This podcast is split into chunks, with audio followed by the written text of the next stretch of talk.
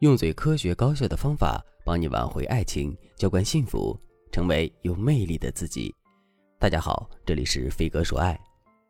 学员茉莉今年二十六岁，在一家证券公司上班。之前有谈过两次恋爱，但都是草草收场。后来她在一次聚会上认识了闺蜜的男同事，在场的十几个人里，只有他们两个是单身狗。也许是开玩笑，茉莉的闺蜜带头撮合起了他们两人。就这样。茉莉添加了这个男生的微信，不过茉莉在跟我咨询的时候说，这个男生的确是我喜欢的类型，他性格沉稳，努力上进，但是我不知道他喜不喜欢我，所以我也在慢慢试探。后来这个男生邀请茉莉去看电影，国庆节的时候还带她去了新开的网红书店打卡，但是他从来没有向茉莉正面传递过爱的讯号。茉莉把自己的担心告诉了闺蜜，闺蜜安慰她说。他这个人就是这种闷闷的性格。以前周末的时候，他从来都不会邀请我们去玩的。他现在这种表现，肯定就是喜欢你啊！听到这个消息，茉莉整个人都急得不行，恨不得这个男生立刻马上就变成她的男朋友。终于有一天，茉莉忍不住了，她给这个男生发了一篇小作文，中心思想就是在逼宫，逼着这个男生给她表白。如果他不表白的话，那他就是渣男海王。茉莉满心期待地等着男生回复，可最后这个男生只回复了一串省略号。那一刻，茉莉觉得自己被打脸了。或许这个男生根本就没有把她放在心里，一切都是茉莉自导自演而已。茉莉不知道到底是哪个环节出了问题。后来，她通过喜马拉雅联系到了我们文姬说爱，在导师的帮助下，她花了不到一个月的时间，就让这个男生向她主动表白了。今天，我就把茉莉的这份撩男攻略分享给大家。首先，我要指出茉莉的一个错误举动，她在暧昧阶段表现得太过于主动了。对男生来说，你的主动就是在告诉他我很喜欢你。要知道，男人之所以喜欢谈恋爱，其中很重要的一点就是他非常享受在追求的过程带给他的刺激体验。茉莉这样做，相当于夺走了男人的恋爱体验。所以在暧昧阶段，大家一定要注意，千万不能表现得太过于主动。接下来，我就直接进入主题。来给大家分享这两个方法。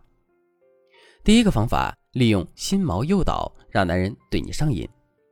经常听我们节目的粉丝一定对“心锚”这个词不陌生，它是指人对某种特定的场景、语言、动作等外界刺激所产生的条件反射。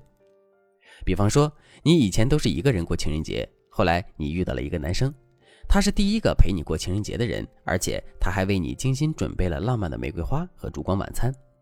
于是你就建立起了这样的心锚，在以后的每个情人节里，你想起来的第一个人肯定是他。在吸引男生的时候，我们也要学会给对方建立心锚，学会给他种下魔咒，让对方的脑海中不断浮现你的样子，经常能够回想起你们相处时的美好细节。重复使用诱因是我们建立心锚的有效方法。例如，如果你们都喜欢打网球，你可以每一个周末都拉着他去打网球。坚持一段时间以后，周末去打网球就会成为你们约定俗成的一个娱乐项目。当对方一看到网球或者是网球场，就会增加对你的思念。当心毛越来越多、越来越牢固的时候，其实他就已经很难离开你了，因为你的一些心毛已经深深地烙在了对方的心上，成为了他的一种习惯。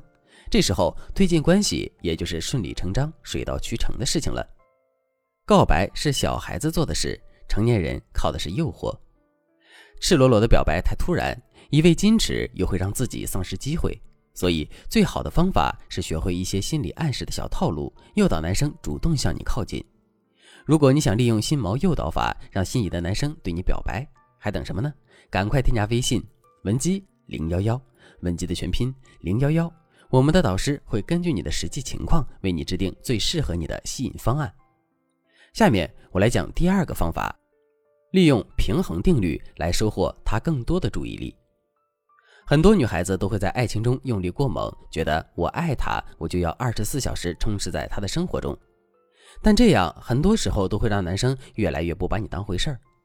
当男人在一段感情中体会不到危机感，就会觉得反正你在这儿也不会走，我怎样做都可以。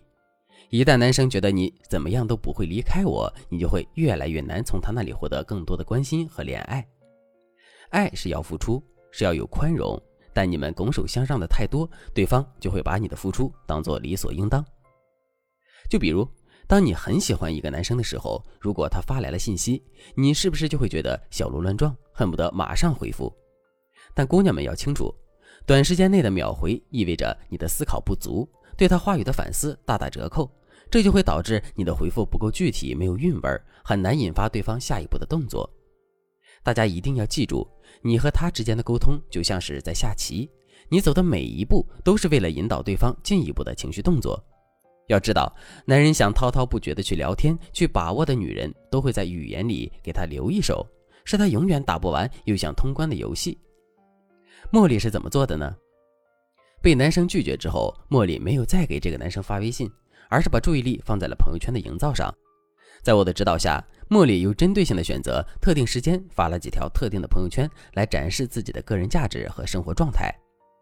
发到第三天的时候，这个男生给茉莉的朋友圈点了赞。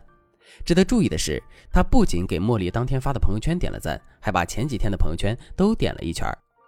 从这一点上，我们就可以判断这个男生对茉莉的关注度有了明显的提升。之后，茉莉按照我给出的建议，转变策略，继续发圈。到了周末。这个男生主动给茉莉发了一条微信：“最近有时间吗？我搞到两张开心麻花的票，要不要一起去看话剧啊？”茉莉把这个聊天截屏发给我，激动地跟我说：“老师，你也太厉害了！就发了几条朋友圈，他对我的态度就发生了这么大的转变。”其实，搞定暧昧期的男人很简单，关键是你有没有真正了解你们之间的问题在哪儿，有没有找到合适的应对方法。如果你想知道茉莉是如何通过朋友圈来吸引男生的，或者你也正在发愁，不知道该如何跟吸引的男生拉近距离，那么赶快添加微信文姬零幺幺，文姬的全拼零幺幺，在导师的帮助下，你一定能够在最短的时间内搞定他，爱情圆梦不再是一件难事。好了，今天的内容就到这里了，我们下期再见。